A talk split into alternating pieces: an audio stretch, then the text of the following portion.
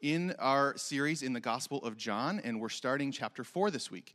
And so, as Pastor Aaron gets ready to come, Renee is going to join us, and she's going to read our primary passage for us, which is the first 19 verses of that chapter. Good morning.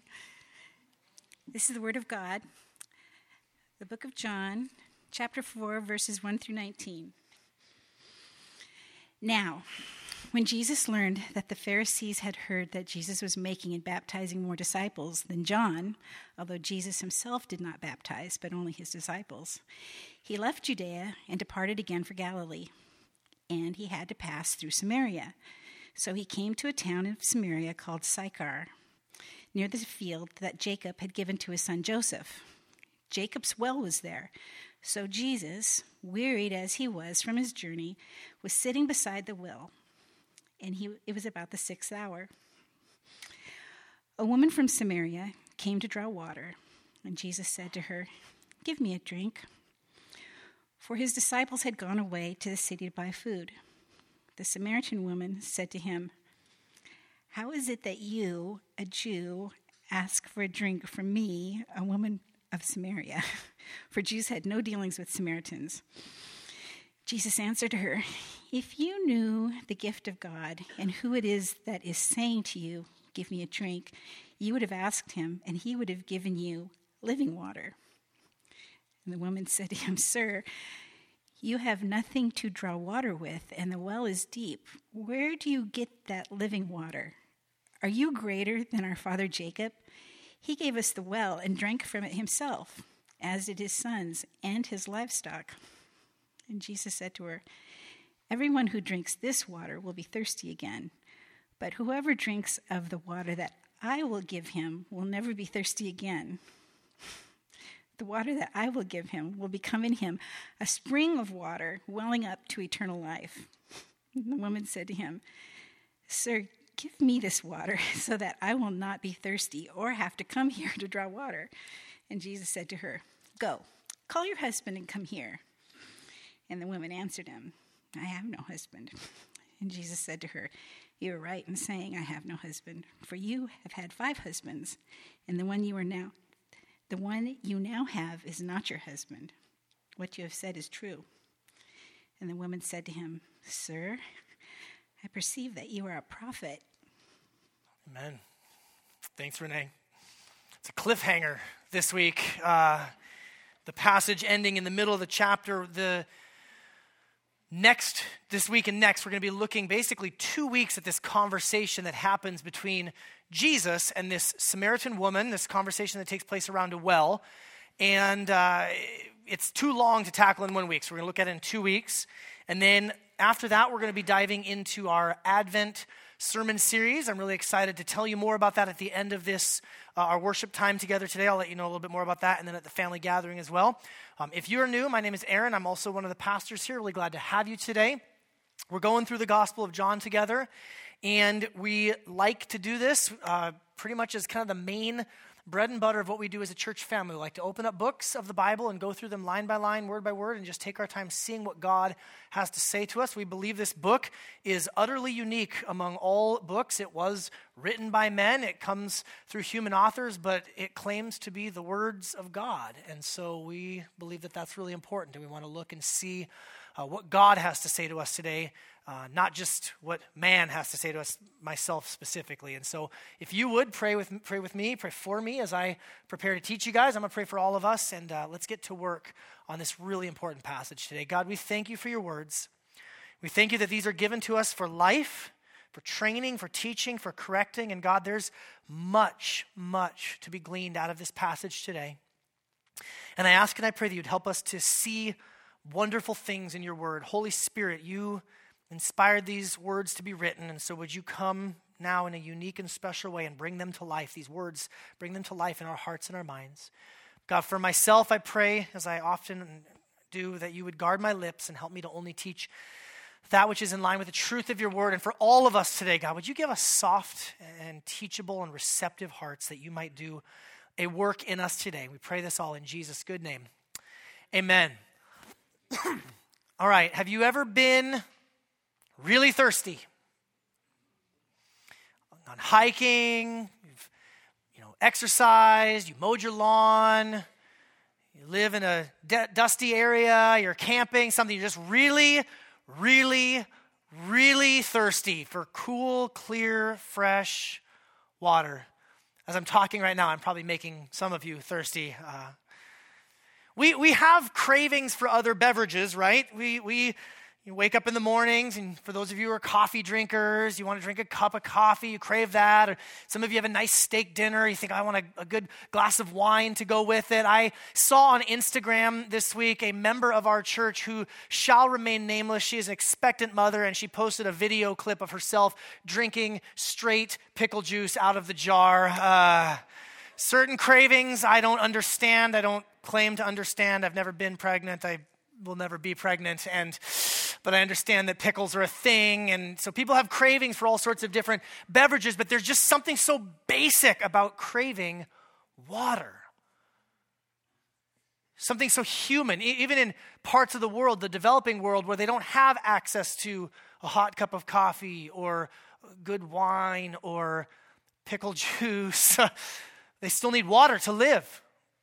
Go to great lengths to get water. When the Bible talks about water, it's, it's often um, it's so, so helpful because it's such a human thing. We all need water to live, and when we're thirsty, when our bodies are craving water, we know that that's, that's what we need. This conversation that we're going to see today between Jesus and the woman of Samaria, you know, it starts out talking about just actual water. The conversation takes place at a well. They're talking about water. They need a bucket to draw the water. It's a very practical, very surface level conversation. But as we're going to see as we go through the passage, Jesus does not leave the conversation at this surface level. He's going to take it a couple of steps deeper. As we go, we'll see moving into the uh, layer of conversation about ideas and concepts. And then ultimately, Jesus is going to get very personal with this woman. And what we're going to see as we go through this passage is the big idea that I'm, I'm hoping to convey today is this simply that Jesus offers us living water.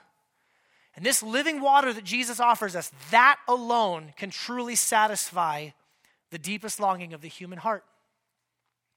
It's as simple as that, it's as challenging as that. What Jesus offers us is the only thing that can truly satisfy us. And so, we've got a lot of ground to cover. Let's dive right into this passage, starting back in verse 1, and the conversation starts with, again, this, this layer of more surface level practical realities.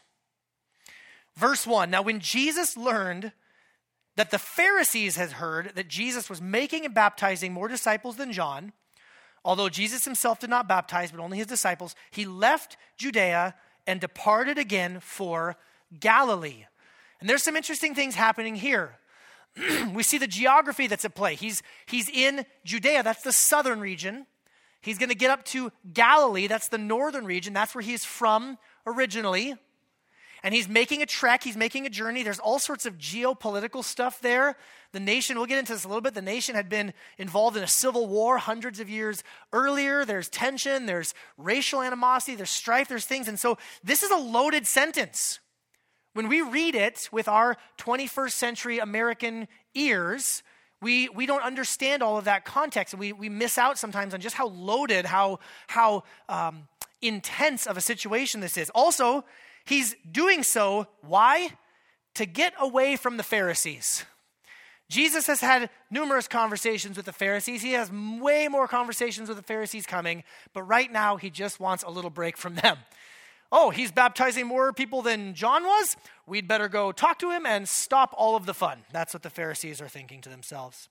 Although Jesus himself did not baptize only his disciples. We explained that last week, actually. Verse 4 And he had to pass through Samaria.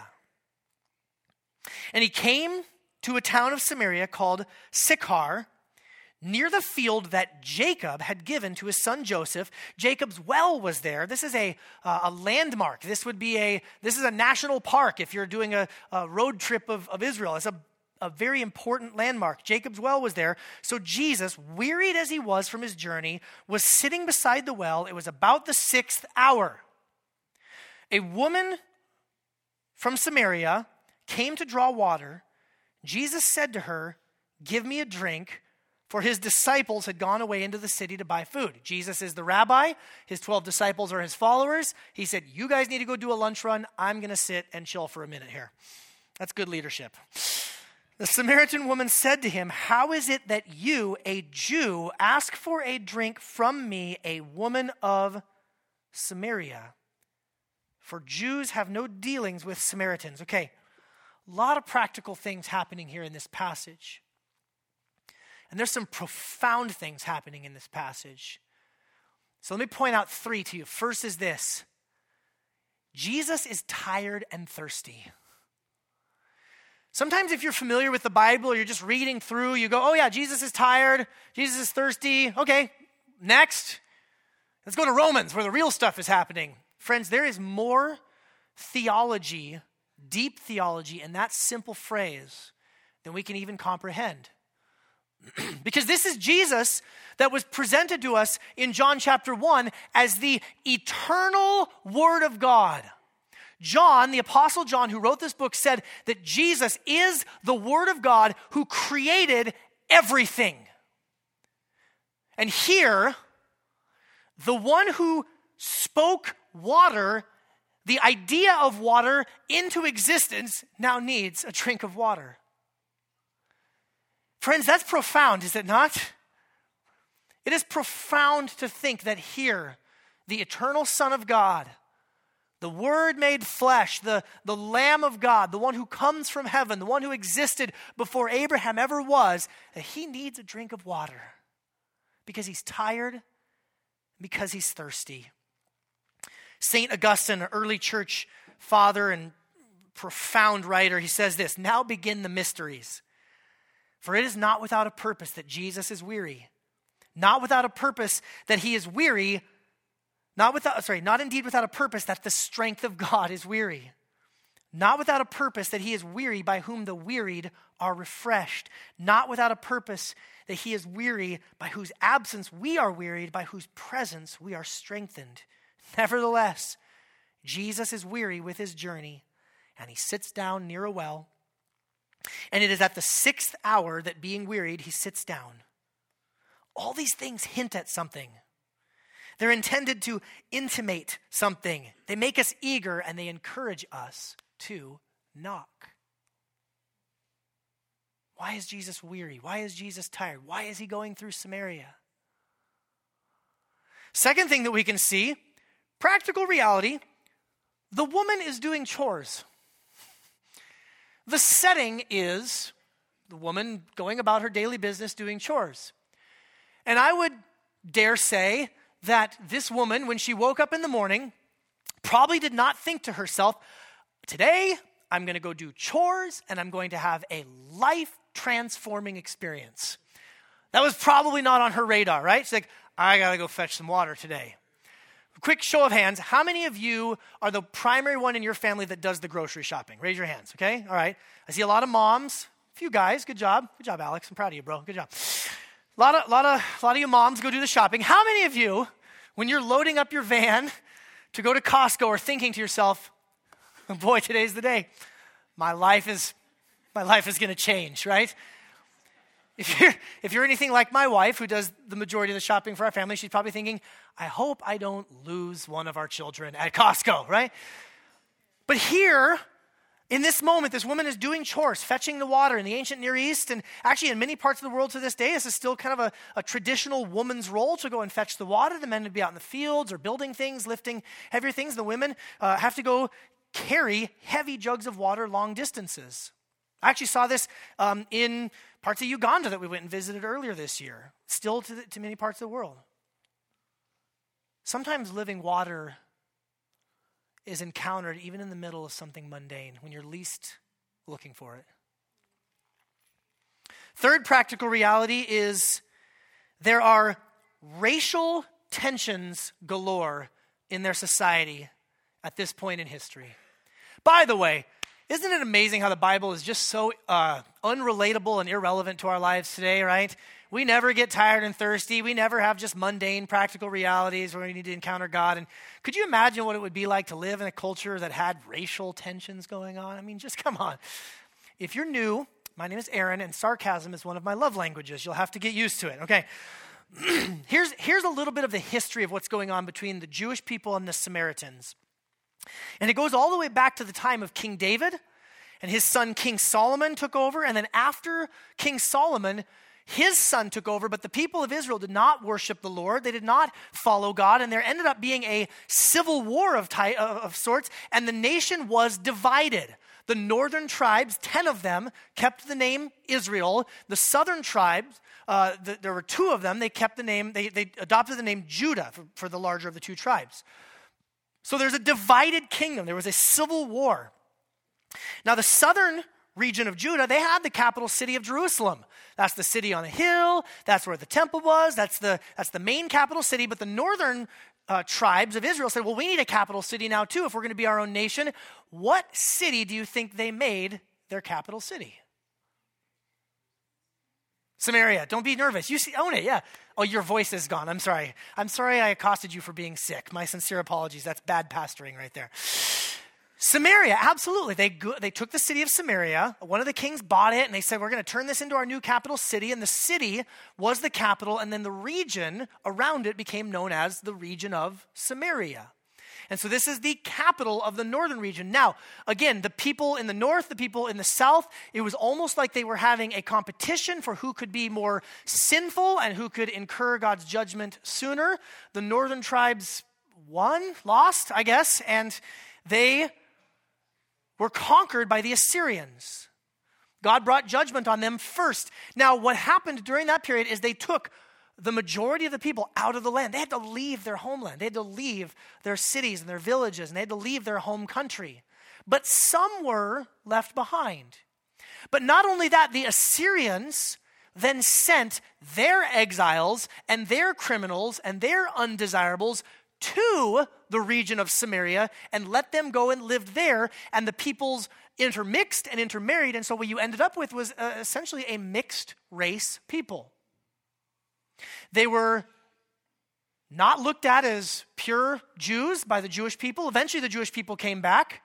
They moved back in, they rebuilt the temple, they, they set up, but this kind of central area of Samaria was just this kind of no man's land. They weren't really Jews and they weren't really Assyrians. They were, they were kind of Jewish and they actually had a lot of religious tension going on as well. We're going to get into that next week, the, the religious dimension of all of this. But for now, you should just know that there was a seriously hostile relationship between the Jewish people and between the Samaritans. There's a, a an apocryphal passage. It's not part of the, the inspired scriptures, but it comes from a, book called The Wisdom of, of Sirach in chapter 50 supposedly speaking for God, where it says, Two nations my soul detests, and the third is not even a people.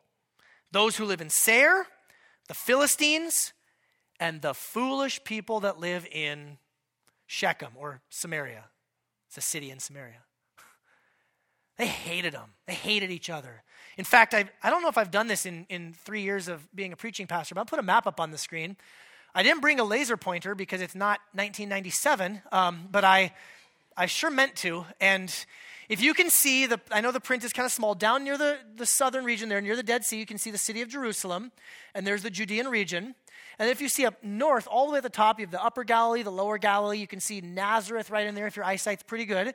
And right smack dab in the middle is this region of Samaria. Now, what the Jewish people would most often and most commonly do is they would go all the way out of their way to the east over to the region that you see there of Perea so that they could avoid any contact with the Samaritans. It is racism, it is hostile, it has divided and fractured humanity. One of the oldest problems that we've ever been dealing with as humankind. And yet the scripture tells us that Jesus does what? He had to go through Samaria. On the one hand, did he have to? No, he could have gone through Perea. But Jesus had to go through Samaria. Jesus said that he came to seek and save the lost. In, in, in John chapter 10, we're going to see later, he says, I have sheep that are not of this fold. He said, I got to go get some Samaritans because I got some sheep there too. That's our Jesus. Sometimes, sometimes living water is encountered in a very broken society. practical realities going on. Layer two, though, Jesus isn't going to leave it just at that. Jesus speaks to her in, in, in verse 10. Yeah, I, asked her for water. She says, I can't, I can't give you water. He said, If you knew the gift of God and who it is that is saying to you, Give me a drink, you would have asked him, and he would have given you living water. Okay, couple of things. First of all, that's a rather bold and almost, dare I say, arrogant sounding thing for Jesus to say. In just a minute, you're going to see her reaction. She's like, Who the heck do you think you are? But this book, this Gospel of John, is all about the identity of Jesus. Who is he? Who does Jesus claim to be? Who does John, the author, claim that Jesus is? This is about Jesus' identity. Do you know who you're speaking to? Do you know who I am? Jesus is saying. And also, I will just say this there's some things that Jesus can say that you and I cannot say, okay? It's not arrogant for Jesus to say, I'm here to give you living water. The woman said to him, Sir, you have nothing to draw water with. And the well is deep. Where are you going to get this living water? I don't see a bucket, sir. What, is something wrong with you? And by the way, verse 12, are you greater than our father Jacob? So she's now moved from practical reality. She's going to go a layer, a layer deeper.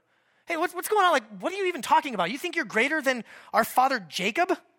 He gave us this well, and he drank from it himself, as did his sons and his livestock. You, you remember Jesus? You remember the guy Jacob? Abraham, Isaac, Jacob. Remember which one had their name changed to, oh, I don't know, Israel? Yeah, Jacob, that one. You're greater than him? I don't even think you're greater than his cows, and they drank from this well. She's getting a little testy here. Who do you think you are, Jesus?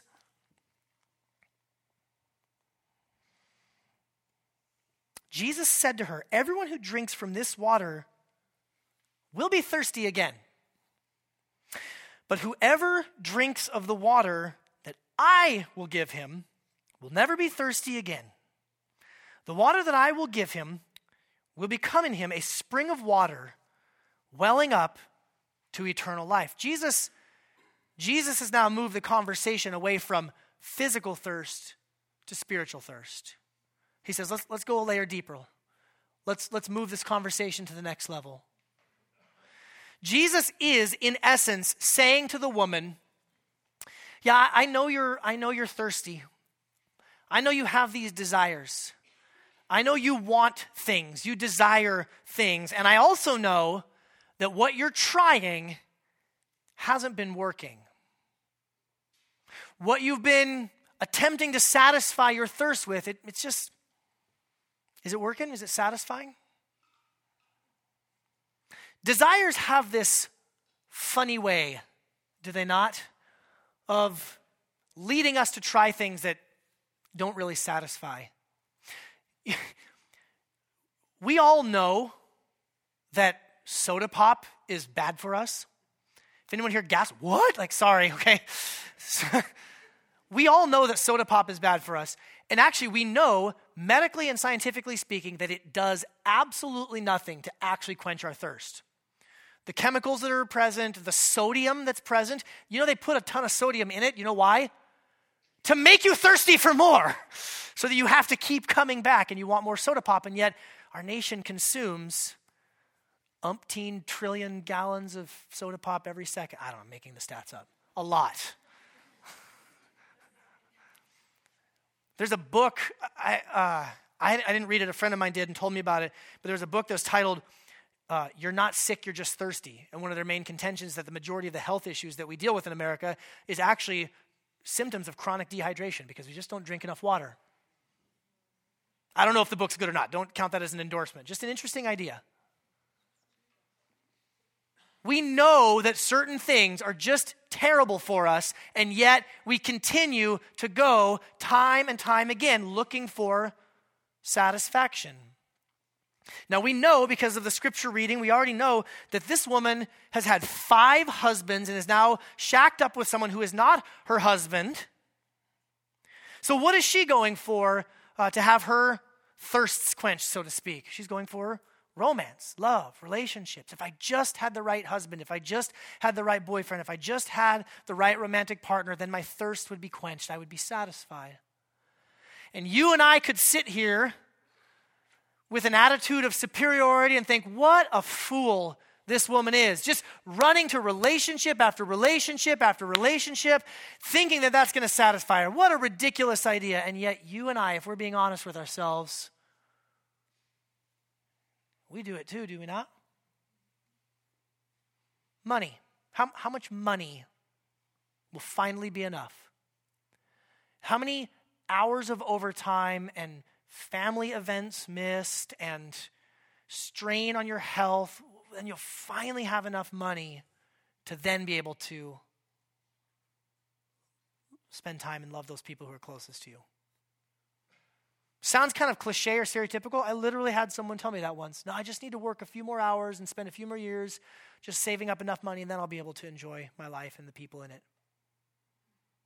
If they're still there. Relationships, lovers, money, praise, compliments. It's a big one for me. You know, if I just got one more person who would finally tell me, Good sermon, Pastor. Then that would be enough, and I wouldn't need any more encouragement or compliments from anybody. If my boss would just tell me, Good job, if my wife, if my husband, if my kids, if my parents, if they would just tell me, Oh, you're doing good one more time, then my proverbial love tank would be full and I'll feel satisfied. Hobbies, travel, shopping. If I could just fill that hole in my heart that can only be satisfied with shoes.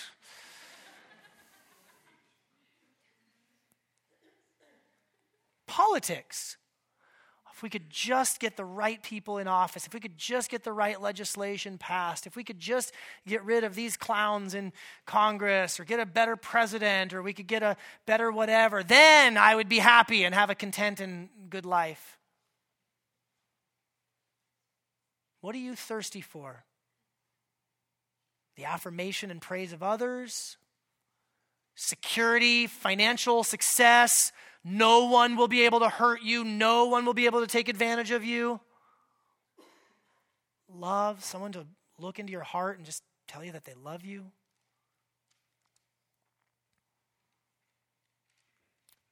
Everyone who drinks of this water will be thirsty again, but whoever drinks of the water that I give will never be thirsty again. Do you know that there is a rebuke in there?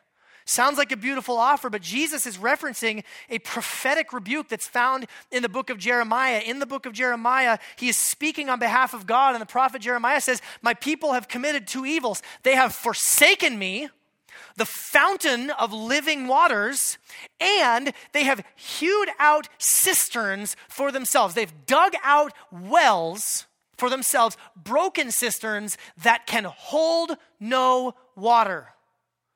So it's not just that we've disconnected ourselves from the source of life, from the source of clean, pure, fresh water, but we've actually taken a shovel and in our pride and arrogance said, I am going to dig myself a well that will satisfy my needs. Thank you, God. I know you created me. I know you fashioned me in your image and likeness. I know you breathed the breath of life into me, but I think I know better how to take care of myself.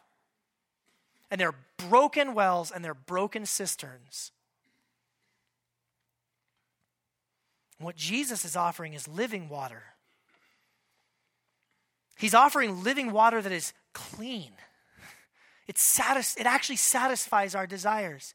How many of you have ever gone camping and you go to get water? Sometimes, like at the state campgrounds, they'll have those pumps where you can fill up water, and you go over to it, and then there's a notice on it that says, we really recommend that you boil this water for 30 minutes before drinking it. And you walk away thinking, well, looks like I'm going to dehydrate this weekend. You ever, you ever wanted something, you wanted water, but the source was contaminated, the source was dirty? You ever thought that salt water would satisfy? It's a, a, classic thing that they would have to convince sailors who ran out of food or water that no, do not drink the salt water. You think it's going to satisfy you, and all it's going to do is dry you out and kill you faster. Jesus is saying, I've got clean water. It's clean. You're never going to thirst again. This water is not only clean, it's moving. It says it can become a fountain. That's the difference between a fountain and a reservoir, right? Fountain, it's maybe it's coming from under the ground and it bubbles up and it brings freshness and it brings life and it's clean and it's always moving. You ever heard of the phrase pond scum? Do you know why that phrase exists? Because that water has no inlet, it has no outlet, it's stagnant, it's dead, it collects, and it doesn't move. Jesus says, I'm going to give you living water that's moving. It's going to bubble up to a fountain and it has direction. It's going somewhere. What does he say? He says it's leading to eternal life. Some of you have thought that eternal life starts after you die. But Jesus would say, no, eternal life starts the moment that you drink from the fountain of life. Drink of these waters, drink of me Jesus is saying, and your trajectory is now set. Eternal life is your destination. This is what Jesus offers a loving rebuke and an offer of that which can truly satisfy the human heart. We're going to go one more layer deep, though. Verse 15 the woman said to him, Sir, give me this water. And you think for a moment, yes, she gets it. She's going to become a follower of Jesus. She's going to repent of her sin. Give me this water so that I will not be thirsty or have to come here to draw water. She went right back up to the surface level. Oh, that'll be sweet because I don't want to keep doing my chores. Could you just have like a drone drop off groceries at my house? That'd be wonderful, right? Thanks, Amazon. I don't want to have to come here to draw water. Jesus, I'm not going to let her off the hook. Jesus says, All right, how about we do this? Go, go get your husband and come back and we'll, we'll keep talking about this some more. Go call your husband and come here. The woman answered him, I have no husband. Jesus said to her, You are right in saying that you have no husband. For you have had five husbands, and the one you now have is not your husband. What you have said is true. Any of you parents ever had your kids tell you something that is technically true, but it's not the totality of the picture? Oh, yeah, you don't have a husband. You've had five, and you're shacked up with a guy right now. The woman said to him, Sir, I perceive that you are a prophet. Very perceptive she is. We're going to pause there. I know it's a bit of a cliffhanger. We'll get the resolution of the story next week, but I want to focus in on this. How long do you estimate that Jesus and this woman had known each other at this point? Five minutes, 20 minutes, maybe a few hours? How deep did this conversation go? Very. Sometimes we can buy into this temptation that in order to go deep with somebody in relationship, it has to take a long, long period of time. Now, I want you to hear me on this. We should not be foolish with our hearts.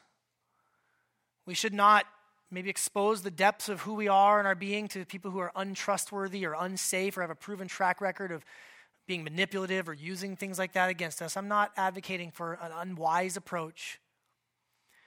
But there are many of us, for one reason or another, who bristle at the idea of really opening up and going deep with somebody, especially somebody that we don't know particularly well.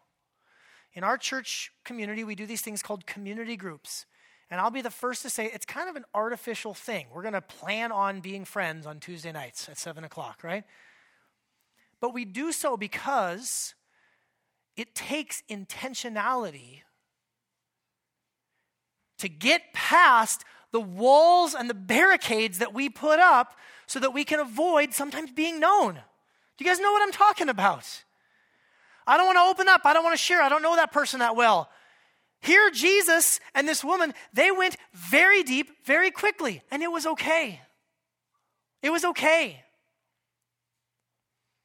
There's all sorts of reasons why we, we put up boundaries. Some of you, particularly those of you who are uh, of an older generation than myself, you were raised in an environment, in a culture that says we don't talk about such things.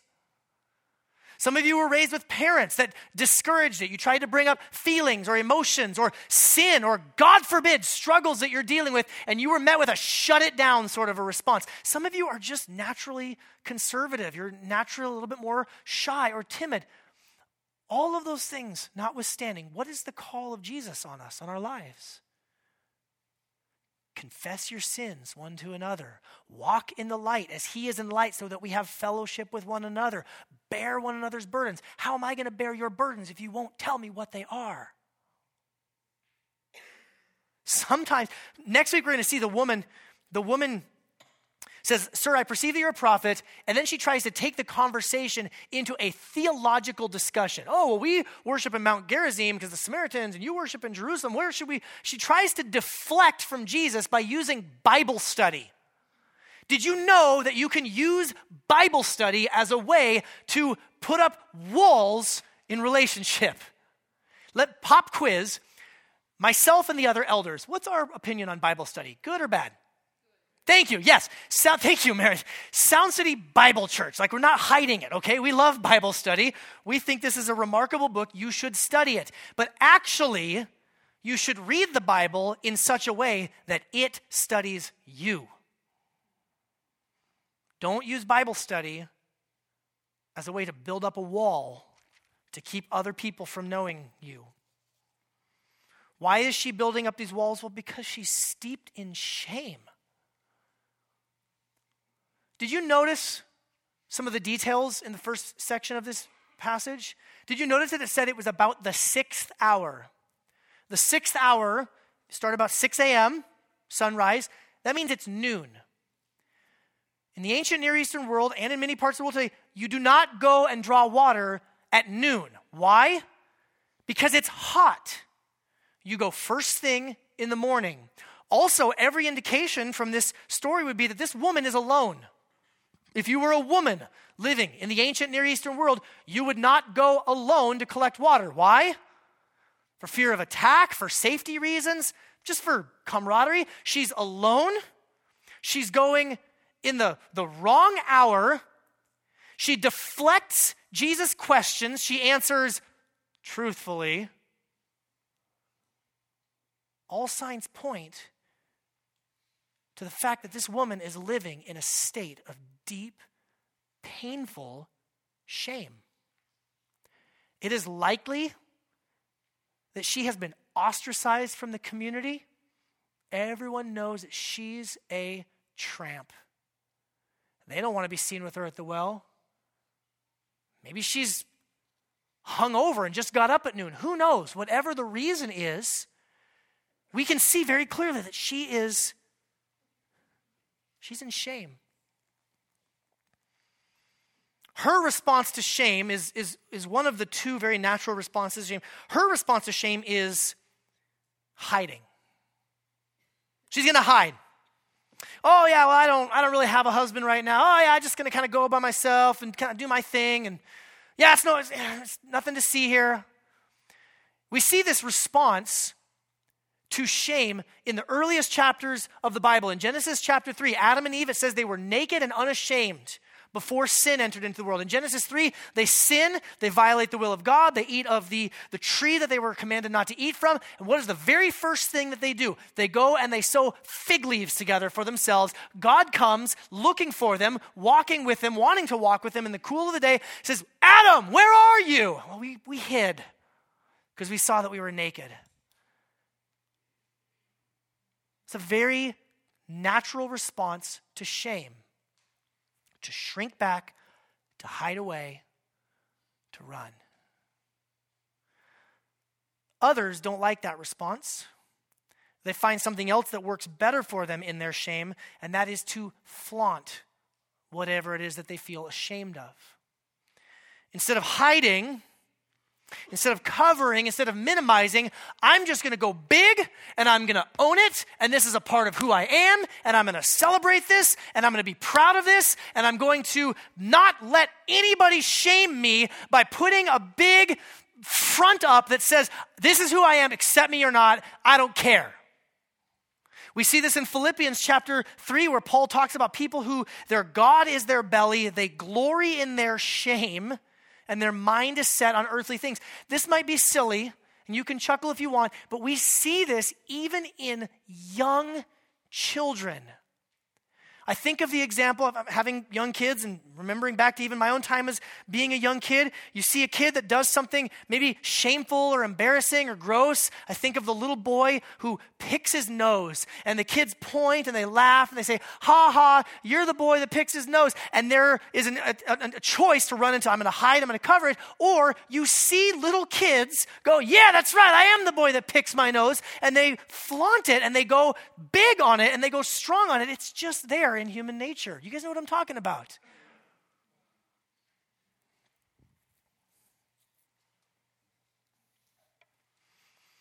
This is actually a false dichotomy in our response to shame.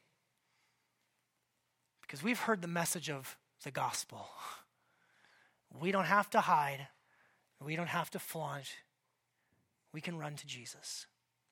When I, when I hear people talk about this passage, most often I hear people say things, Christians, not even necessarily preachers, but just Christians, very often they say things like, well, you know, the point of this passage is that Jesus loved this woman. He didn't judge her. He moved past societal barriers. All of that is fine and good, but let me tell you something. You cannot love like Jesus until you have first been loved by Jesus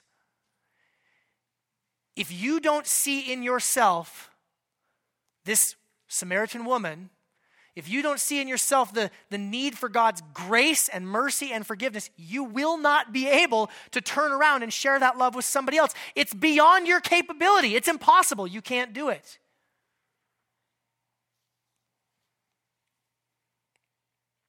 Jesus entered into our shame. Did he not? He enters into our weakness. He had to go to Samaria. That's no accident. Jesus wasn't just trying to shave a few minutes off of his travel time. He, he went looking for this one. Going back to St. Augustine, what he said earlier, he continues his quote. He says this He says, It was for you that Jesus was wearied with his journey. Have you thought about that? Why was Jesus tired? Well, because he'd been hiking and it was hot. Yeah. Why was Jesus there? It was for this woman, it was for us. We find Jesus to be strength and we find Jesus to be weak. We find both a strong and a weak Jesus. We find him strong because in the beginning was the Word, and the Word was with God, and the Word was God. The same was in the beginning with God. Would you see how this Son of God is strong? All things were made by him. Without him was nothing made. And, Augustine points out, without labor, too were they made. What could be stronger than he, by whom all things were made without labor? That's pretty strong, would you agree? Would you know him weak? The Word made flesh and dwelt among us. The strength of Christ created you, the weakness of Christ created you anew. The strength of Christ caused that to be which was not. The weakness of Christ caused that what was should not perish. He fashioned us by his strength, and he sought us by his weakness. We're about to enter into the Advent season, a time of celebrating and longing and expecting the, the birth of Jesus, the coming of our King. And I find it remarkable that the Son of God, the very living Word, did not just become a man. The Son of God did not just become a man, he became a baby. We have, I believe, four brand new infants in our church. And my kids, they've, they've grown. My youngest is turning five here. And you kind of forget until you see another one, just the tiniest, helpless, vulnerable little baby. Did Jesus become weak and vulnerable for us?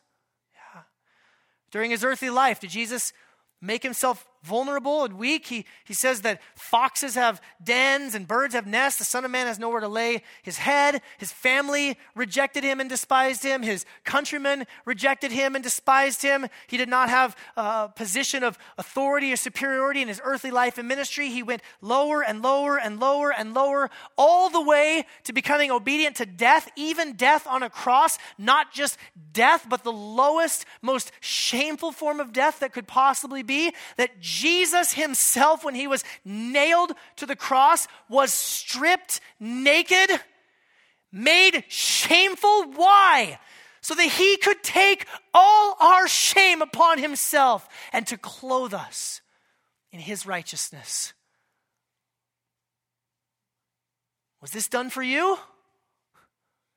Was this done for you? He rose from the dead he proved that everything he said was true. He ascended to the right hand of the Father, and now he sits in heaven next to his Father, interceding on our behalf every hour of every day, so that every thing that you are ashamed of can be washed clean by the blood of Jesus.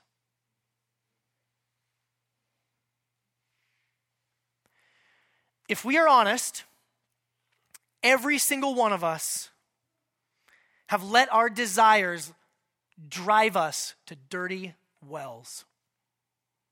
If we're honest. And if we're honest, we'll say, yeah, there's, there's things in my life that I'm deeply ashamed of.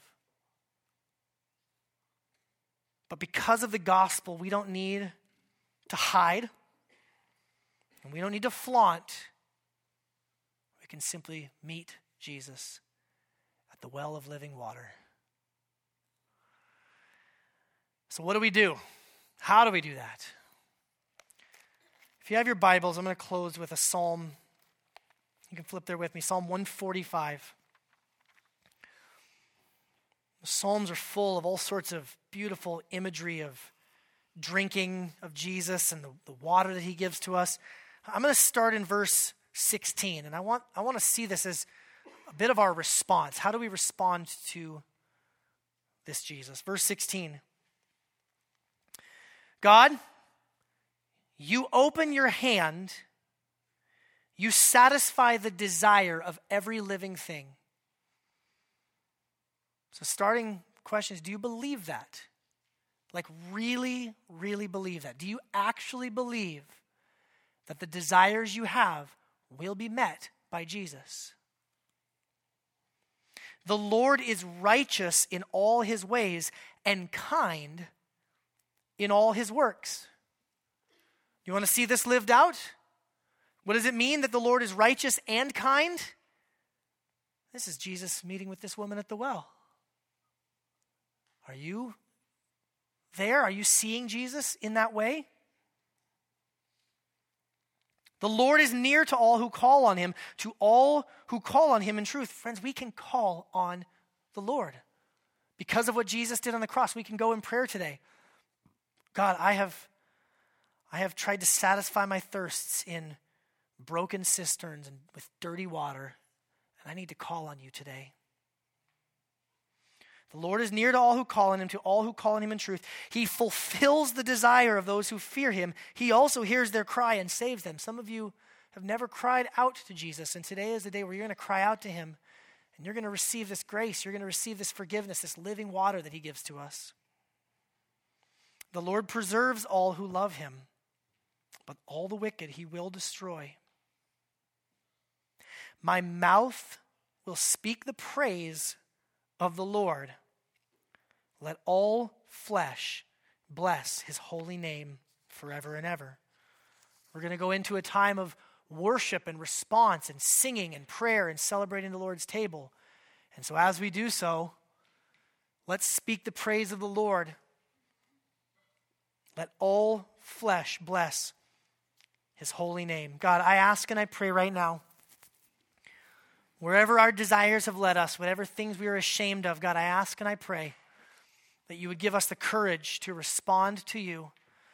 God, that we would see you in Jesus, tired and weary from the journey, offering us a drink of living water.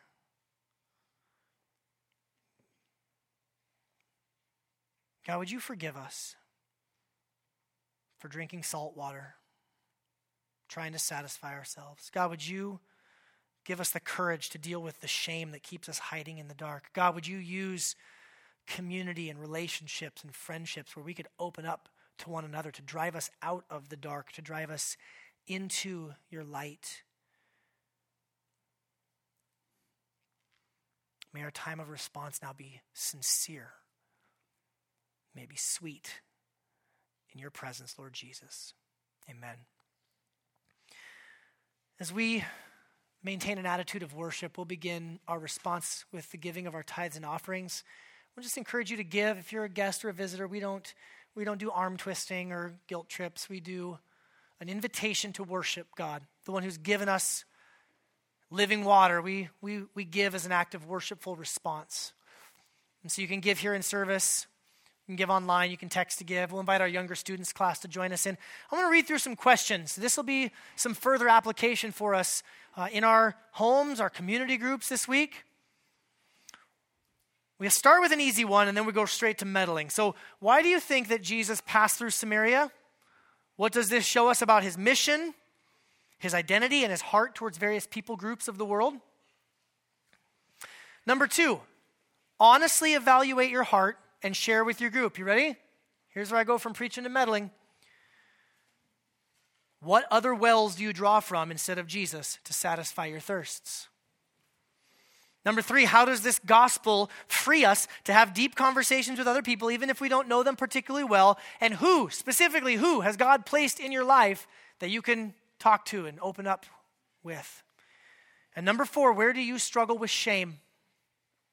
And which ditch are you prone to run into when you feel that shame, the hiding ditch or the flaunting ditch? And then we got to pray. Friends, we got to pray. We can't do any of this on our own strength, can we? Can you change your heart? Can I change your heart? No, only God can. We need to pray. Pray that God would remind us as Christians that we have a fountain of living water to drink from. And I encourage you to pray prayers of specific repentance for ways that you've sought to have your thirst quenched in other sources. And then, number two, ask God for the ability to see the barriers that separate you and others and pray for compassion and courage to move past those barriers to share the love of Jesus. When you truly find living water, one of the natural responses should be that we want to share it. Amen? We want to give this to somebody else. It's too good to not share. We're going to celebrate the Lord's table. I'll invite our musicians to come prepare too. As we hand out the elements, I'll invite you to hold on to these. We're going to pray.